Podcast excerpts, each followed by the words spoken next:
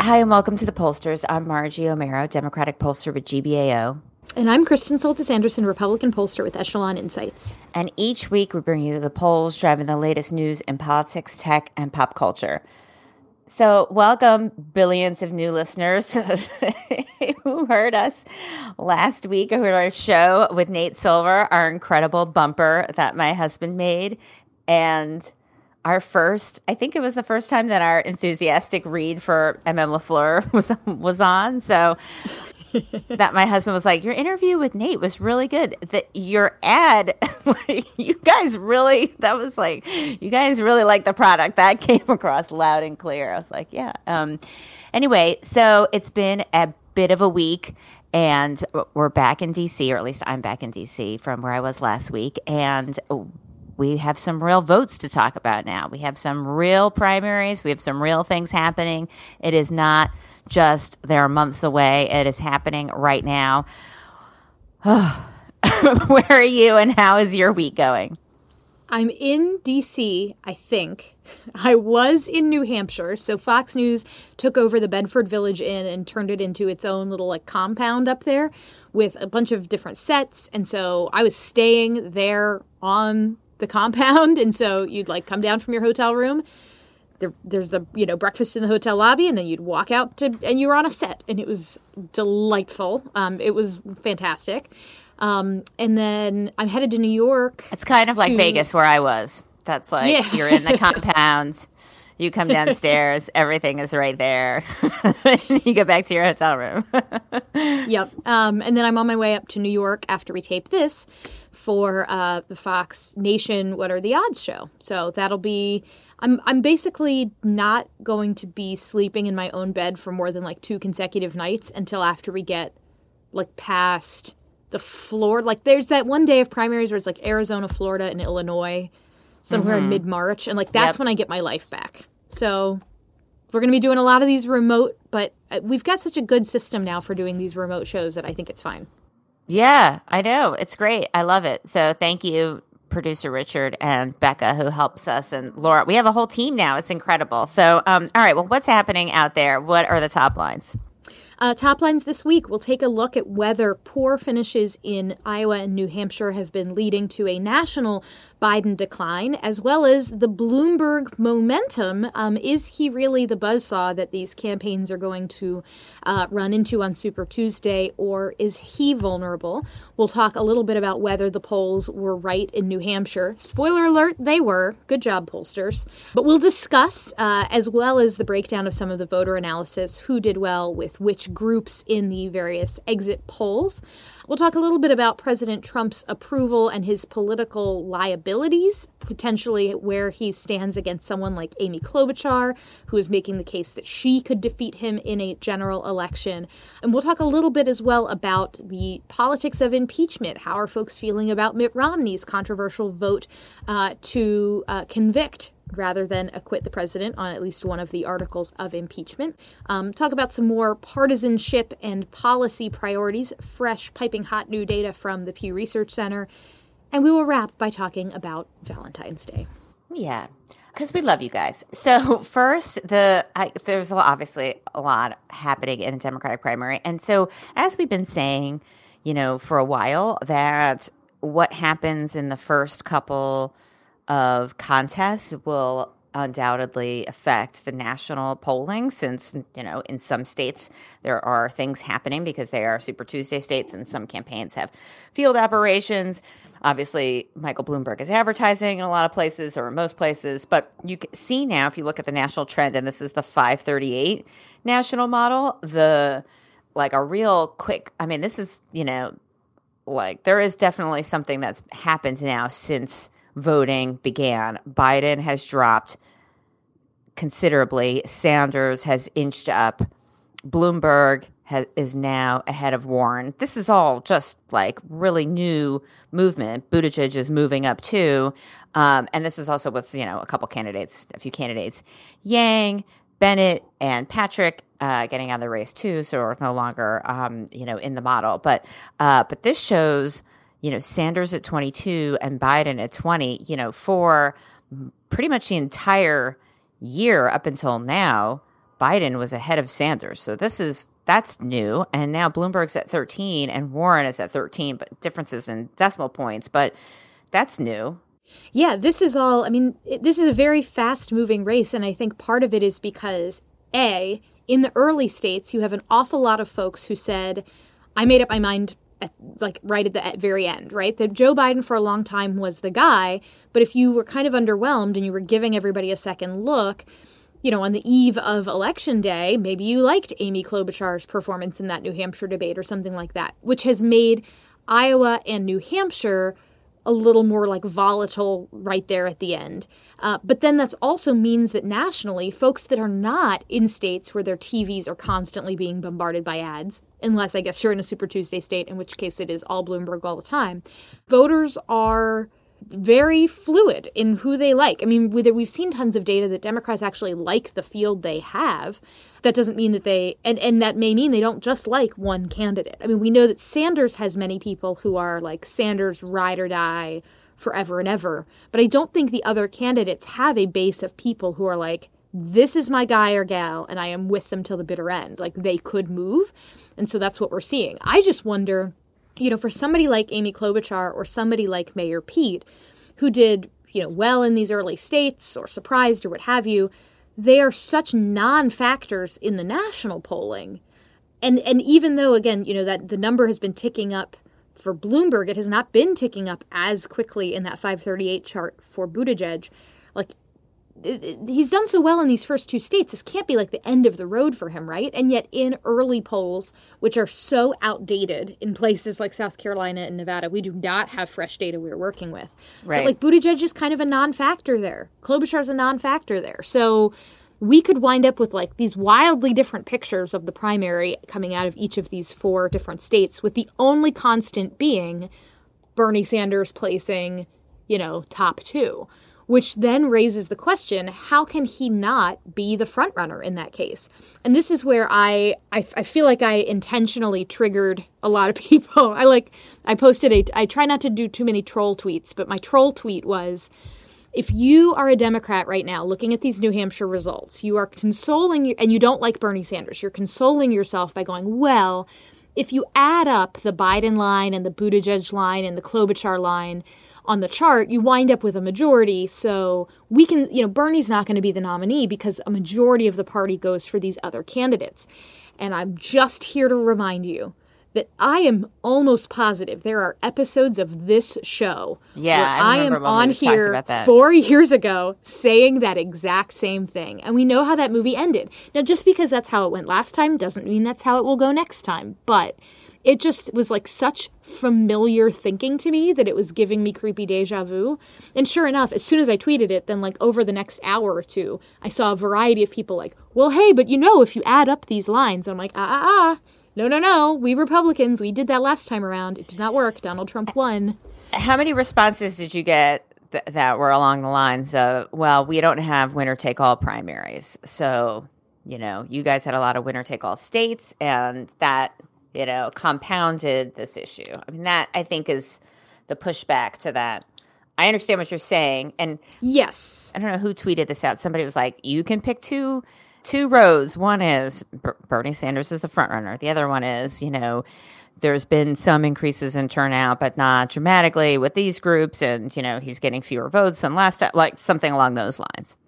Yeah, I mean, it's, there there are many ways in which this is not exactly comparable, but it, it just was striking to me the s- exact similarity of the sentiment that was like, oh, I've been here before. Right. So anyhow, uh, how how are you feeling about things? Well, so, you know, I guess I, I'm just trying to stay focused on one step at a time with my own resistance practice. It's the only way I'm going to get through this. Um, you know, so you look at the race being very fluid and that you can see that in how many people say they've made up their minds. So the Sanders voters are more likely to say they've made up a, their minds over a majority of Sanders voters, a majority of everybody who's voting for any of the other candidates. Doesn't look like they had enough Klobuchar supporters, but of the other candidates said that they might change. That's from Quinnipiac. So we'll see what that means as, as all these things continue to move around. There was also a poll on Iowa where, no, it was a national poll, and it said, should Iowa continue to be the first, you know, the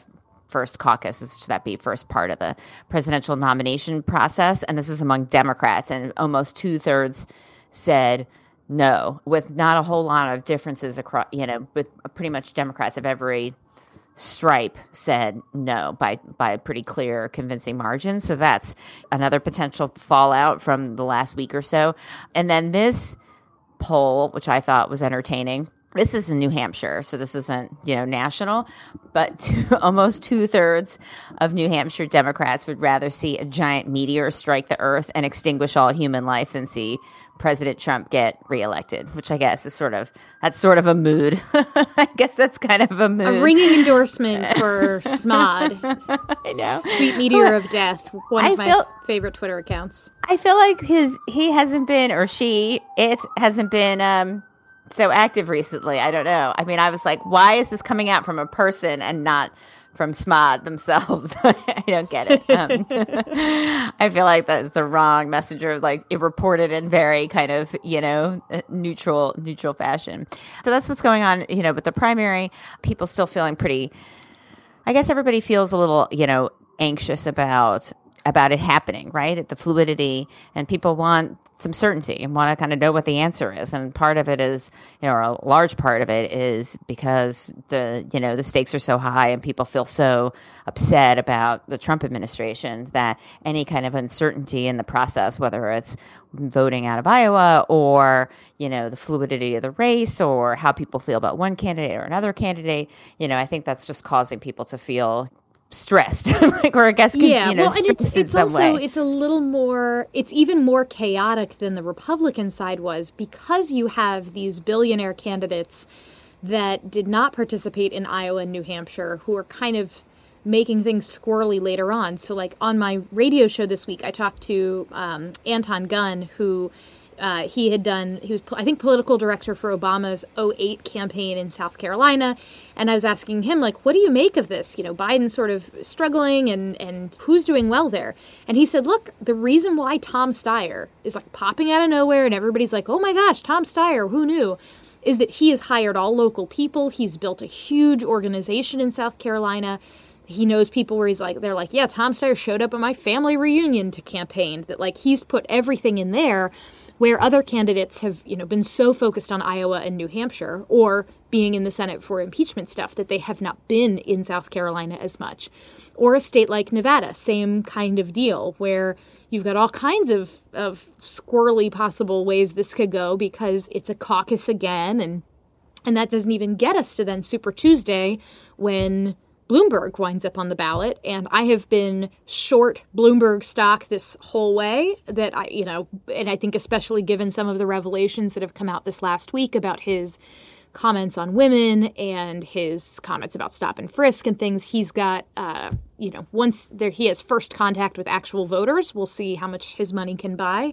But there are all of these, like, weird, like, it's like a video game where there's, like, a different boss at the end of each level, which is not how the Republican primary was. Like, right. Like, you've got, like, the big Koopa Troopa of Bloomberg hanging out waiting for you on March third, which is just different than what we had on the Republican side. Right, right. At the same time, there's still, like, one foot in front of the other campaign tactics going on. I mean, you now have folks who went on the air in Iowa, folks who went on the air in New Hampshire. I mean, there's, you know, that was, it was successful for folks who used traditional, I mean, the field operation for Sanders and so on. I mean, there's still campaign tactics happening on the ground, and now people are moving to Nevada, and you see television advertising in Nevada. I think there's an announcement of Amy Klobuchar going, you know, up in Nevada. So, so you see some of that too, which we can't dismiss as having obviously an impact. Plus, you know, what labor folks are doing on the ground in Nevada, that's gotten some press. So we shall see. We're still in the in the we shall see period. I think it is obviously we have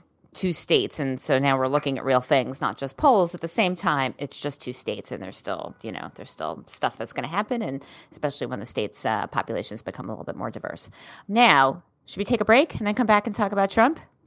Let's do it. Support for this podcast comes from Invent Together. According to studies, less than thirteen percent of all inventors who hold a U S patent are women. Black and Hispanic college graduates patent at half the rate of their white counterparts. But we can fix that by increasing participation in innovation and patenting by underrepresented groups. It would quadruple the number of American inventors and increase annual G D P by almost one trillion dollars. Invent Together is a coalition of organizations, companies, universities, and concerned citizens committed to ensuring that everyone has the opportunity to invent and patent. Because the more diverse the American patent system gets, the stronger and more successful our nation will become. What can you do to help diverse inventors patent and unleash economic opportunity? Find out at invent together dot org. Learn more and take action today. Okay, so meanwhile, the president and the general election. His numbers, I guess, have gone up. They're at forty-five. His approval mm-hmm. rating's at forty-five. Okay. Which, again, not not great. It, they're, they're, glass half full, glass half empty, right? It, yeah. They're both underwater and the best he's had. So pick your poison. Yeah. Um, yeah. I mean, right. It's underwater, best he's had. I mean, it does look almost like, I mean, it continues to be really high up there. And Rasmussen was, it, I mean, Rasmussen had him up plus two. So that's, you know, potentially part of it. But, but still, you know, these numbers are otherwise mostly single digit, you know, single digit down. So it's better than he's been. He's still a long way to go before he's above water. And still, to go back to this earlier point of, you know, electability and where Democrats are going to go, all of the general election poll matchups that we've seen, no matter the candidate. And so this is N B C Wall Street Journal or Quinnipiac, you know, or anything really about Klobuchar, which is now we have more head-to-heads on Klobuchar. But regardless of the candidate, the Democrat is up, I mean, nationally. And that's that continues to be a pattern. We haven't seen a lot of national polls really in the last year that have shown Trump up against all the, the you know, the whole field like this. Yeah. And, and again, the the position you would hear from Trump campaign folks pushing back would say, one, national polls don't matter. Hillary Clinton won the national popular vote last. Well, I actually don't know that you would hear anybody from Trump world concede that Hillary Clinton won the national popular vote. But nonetheless, I mean, that that is a reality, uh, and that's not how we elect presidents. But two, everything about Donald Trump, like voters have heard and heard and heard again, whether it's the Access Hollywood tape or everything involved in impeachment, you name it, like voters know.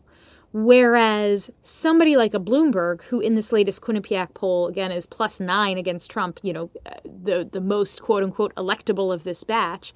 Um, there's all kinds of stuff about Bloomberg's record that voters do not know and are not hearing if they've not lived in New York. They're only seeing these nice, happy ads pop up on their T V. So, you know, again, this all cha- you can have a battle plan, but then first contact with the enemy, suddenly a lot of stuff can fall apart. If I was a Trump campaign strategist, I would feel less concerned about some of these matchups because it's not in states and it's against candidates that they have not yet attempted to define nationally. Yeah. And, you know, Gallup tries, I mean, there's no replacement here for, you know, the kind of internal work that one would do to figure out viability or vulnerabilities or electability. But Gallup has this thing they've been asking now for decades, it seems, like, would you vote for a well-qualified candidate of your party? And then they list a variety of different characteristics. So taking party off the table, or whether or not you think that a person with that description would be of your party and whether or not you think they would be qualified. So they're just taking that piece off the table and then asking, how would you feel about voting for someone who's Black or Catholic, Hispanic, Jewish, woman, evangelical, gay or lesbian, under forty, over seventy, Muslim, atheist, and socialist. That's the list. And some of these, you know, they've been asking since the fifties, like Black and Catholic, Jewish and woman, where, you know, massive increase in the percent saying, sure, I would I would vote for that person. And now adding to the list, under forty, socialist is, you know, they've asked twice now.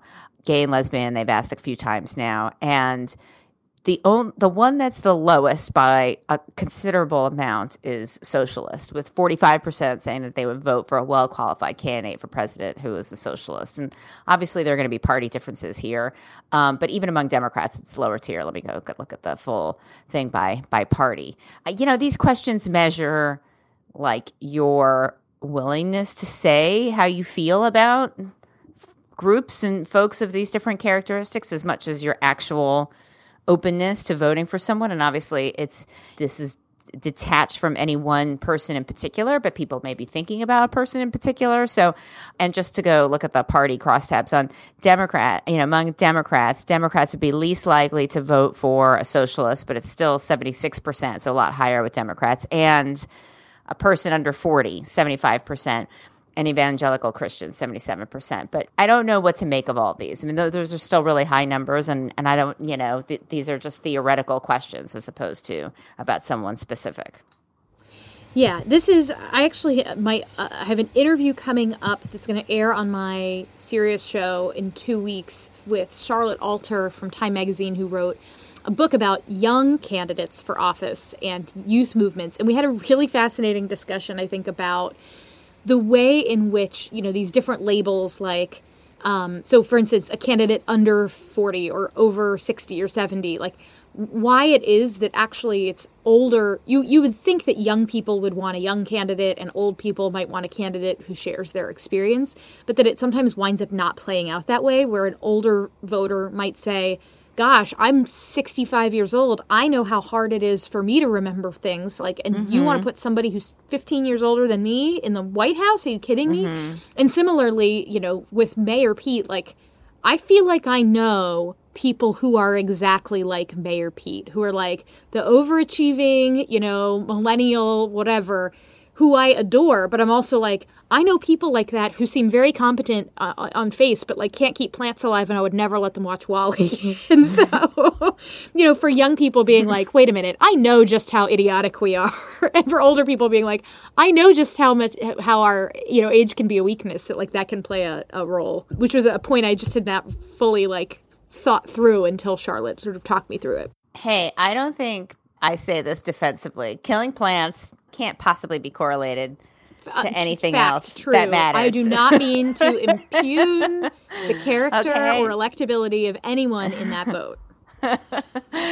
My son got me a cactus for my birthday because he's he's very pleased with that idea. He's like, you kill plants, mommy. So I bought you a cactus. he, was, he was like really, really proud of that gift gift giving idea. Okay, so let's uh, let's talk a little bit about impeachment, because, you know, in the list of Gallup things was not person who had been impeached. Um, but we uh, obviously have, it's still relevant and still in the news, and there's still some questions about it um, that in some of the public polling. So Quinnipiac asked in the in the national poll that we mentioned earlier whether they think he's been cleared, you know, he's been acquitted. Does that clear him of wrongdoing? And a majority say no, not a large majority, but majority say no. forty percent say yes, it clears them. fifty-five percent no, it doesn't. It's unclear, like, what does that mean? People think of clear as, say, like a legal word, or just, you know, that's it, it's over. Then there's a question about, do you think it was serious enough for him to be impeached, or were the charges not serious enough? Uh, a majority, slight majority say serious enough. There was a question about whether the trial was conducted fairly or unfairly. There you have forty-one percent of Republicans say the Senate trial was unfair, and seventy-eight percent of Democrats. Um, probably people think it's unfair for different reasons. And then a similar, pretty even divide as some of these other questions on, you know, whether you think, are you concerned that Trump will seek help from a foreign government in twenty twenty? So, you know, however they ask about it, they're basically, I mean, I think the fair, unfair question is a little bit different, but on the others, you still see that basically even divide. I mean, it's a real knife's edge, even, you know, America like completely divided uh, when it comes to impeachment. Sim- same thing with Monmouth. When do you approve or disapprove of the Senate's decision? forty-nine percent approve, forty-seven percent disapprove. I mean, it's it's not unlike the do you support or oppose impeachment tracker that we have been talking about. Yeah, um, you know, I was struck by this number, the, the the which comes closest to how you feel about the charges, that Trump did nothing wrong, that he did things that were inappropriate, but they didn't rise to the level of impeachment, or that they were definitely grounds for impeachment. It is so fascinating to me that, like, okay, forty-six percent saying, yes, they were ground for impeachment. That makes sense, and that's about how many, what percentage of Congress took that position. And then, but then this divide between Trump did nothing wrong versus Trump's actions were improper, but they did not rise to the level of impeachment is like wildly out of balance with how Republicans in Congress handled the issue. So here, again, tw- only twenty-two percent of Americans say Trump did nothing wrong, but it feels like significantly more of the Republican conference in Congress like either believed or like felt obligated to take that position, where you really had like Will Hurd in the House and, you know, a handful of folks in the Senate, like a Susan Collins, taking this position on the Senate side. But of, look, the call was not, you know, it wasn't perfect, but like impeachment is a the political death penalty. And this was not the this was not deserving of that. Like, I just remain astonished that so few Republicans took that position when it's like, it's right there. It's like, right. it, it, and there's so many voters that feel that way, but there are not an equivalent number of folks in Washington taking that position. I just think that's fascinating. Yeah, agreed. I mean, it, it's, uh, I mean, you you saw a few trying to split the hairs here, right? But then it's easy for the, to be, you know, revealed that that's like, a, you've been inconsistent on that position. If you're like, oh, you know, he did nothing wrong and I'm just not going to move from that, then I guess like you're, you have the clarity of saying that even if it, none of the, the people are not with you and the facts don't line up with that. But if you say, well, they're improper, but they don't rise to the level of impeachment, then you have a quote from when you were, you know, from the Clinton impeachments, you know, like Lindsey Graham, like quote saying the other otherwise, or you have Susan Collins or others saying, well, I think he's like learned his lesson. He's not going to do this again. You know, days before you have all these politically motivated firings and then, you know, changing of the Roger Stone's sentencing and all this other stuff that, you know, doesn't really suggest that Trump's going to be doing anything differently. So I guess that position ends up being more fraught for some folks who are trying to split hairs there, but you can definitely, but I agree with you. It's, it's odd that more people don't, don't find that. And then, then when you look at Mitt Romney, who broke with his party in a very clear way. And, you know, lots of Republicans publicly attacked him for it or said that, you know, that that was wrong. But it turns out that there's no real consequence for him in his home state. It doesn't really seem to change, you know, in any negative way. I mean, there's as many people say they're more likely to vote for Romney as a result as say they're less likely uh, as a result. You have half say they're proud of what he did. His overall approval ratings are, are much stronger than the president's. You know, again, this is in Utah. So it doesn't seem like he's going to face a, uh, you know, face consequences in his home state. Yeah, I, I will say, though, as a long-standing Mitt Romney fan, I am a little like, uh, you would see all these stories about folks at Democratic rallies over the past weekend, like Mitt Romney is an applause line. And I'm uh, like, so many people said, oh, he's racist, binders full of women. Oh, he gave people cancer. I mean, like, so this whole strange new respect thing just makes me a little eye-rolly. Like, uh, okay. Well, I got my feelings out. There we go. Yeah, like, I mean, like it's, it's, maybe maybe next time don't like smear a man for whatever. Okay, I'm done. There we go. I got it out. What, but what about? I'm sorry, but what about people who are like John Bolton is a tool of the left? We're on the left. We're like, what? The whole left is like, what? No, what are you talking about? Like, you know, look, let's connect John Bolton to you know to like all of his Democratic pals, and we're like, don't know that guy. I don't know what you're talking about. So yeah, that kind of stuff. You know, I consider just that puzzling rather than infuriating. I'll put it that way. That didn't make a whole lot of sense. Anyway, so Pew has a new poll that is coming out today. It's been embargoed, but by the time you're listening to this, the embargo is lifted. So thank you, Pew, for all of your hot tips and sneak peeks. But it's on. It, it shows the you know the issues that are priorities for people right now, and we're not going to dig deep into it. But there's a big report, and folks should take a look at it. I think the first thing that they want to know, which I think is important, uh, is the rise in climate change as a priority. So um, they've been asking the series now for almost twenty years, and and they haven't been asking about climate change that long, as long as some of the other questions, but they said it's the percent who say this should be a top priority for the president and Congress. And the economy's dropped. Now it's sixty-seven percent. It used to be, you know, much higher, while the environment, you know, has gone up, and now it's sixty-four percent. So basically the same as, as the economy. And climate change, you know, used to be in the thirties, and now it's over half at fifty-two. So that's been a real shift. That's just since two thousand fifteen, it looks like, on, on climate change. They haven't been asking it that long. So that shift has been really recent.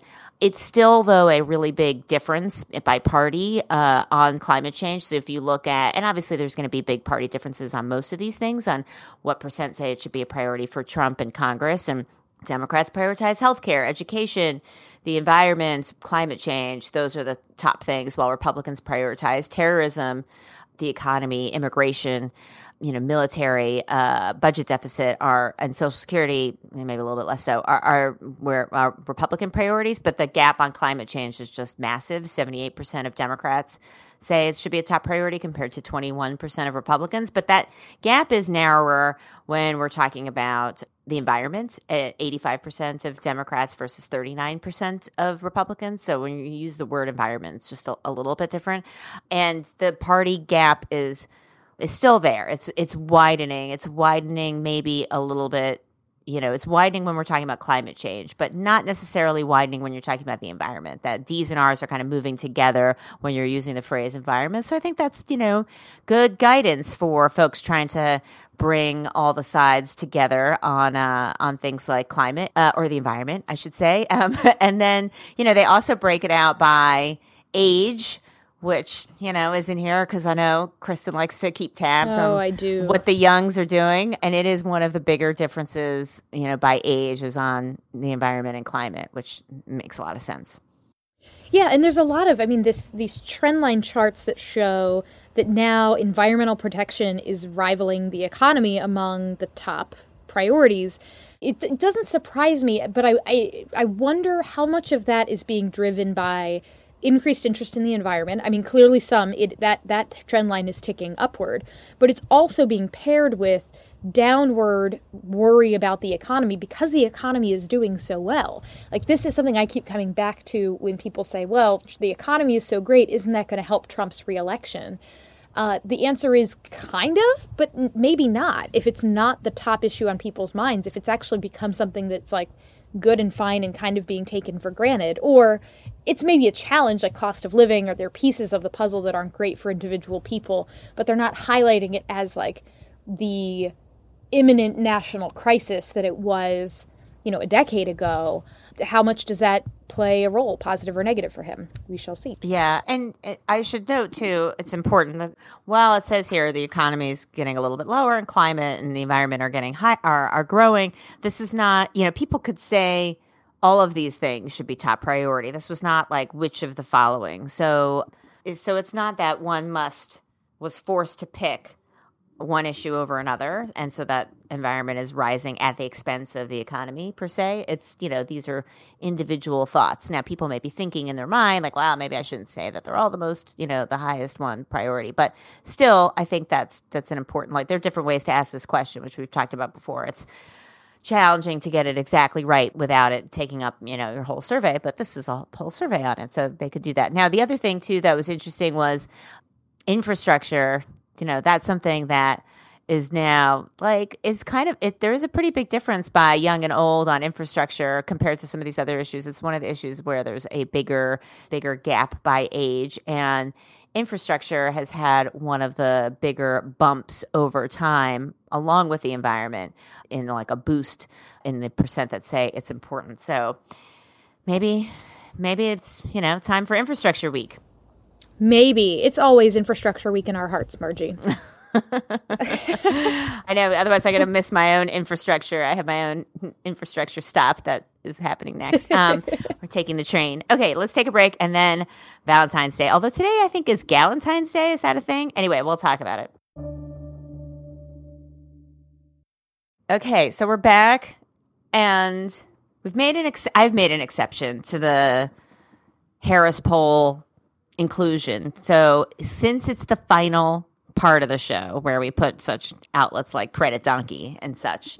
We've included a Harris poll on Valentine's Day. What people want.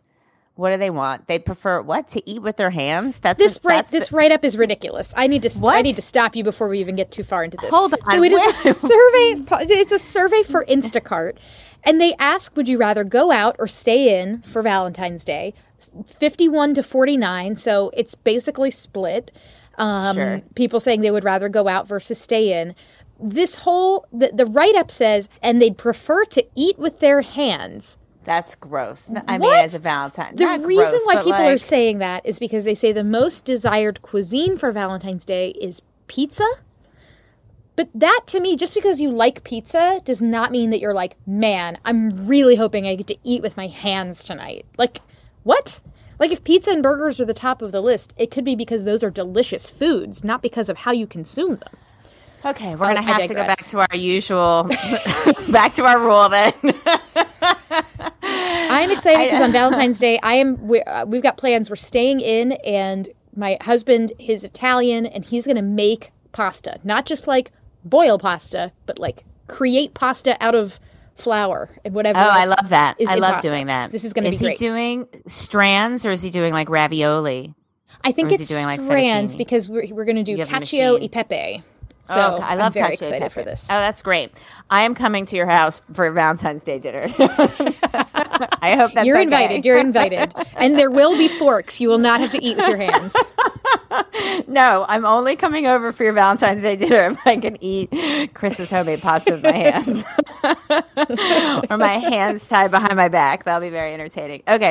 I don't have any right up here. I have to head to the train station. But hopefully you'll stick around and there will be no meteor of death that will wipe us out between now and our show next week.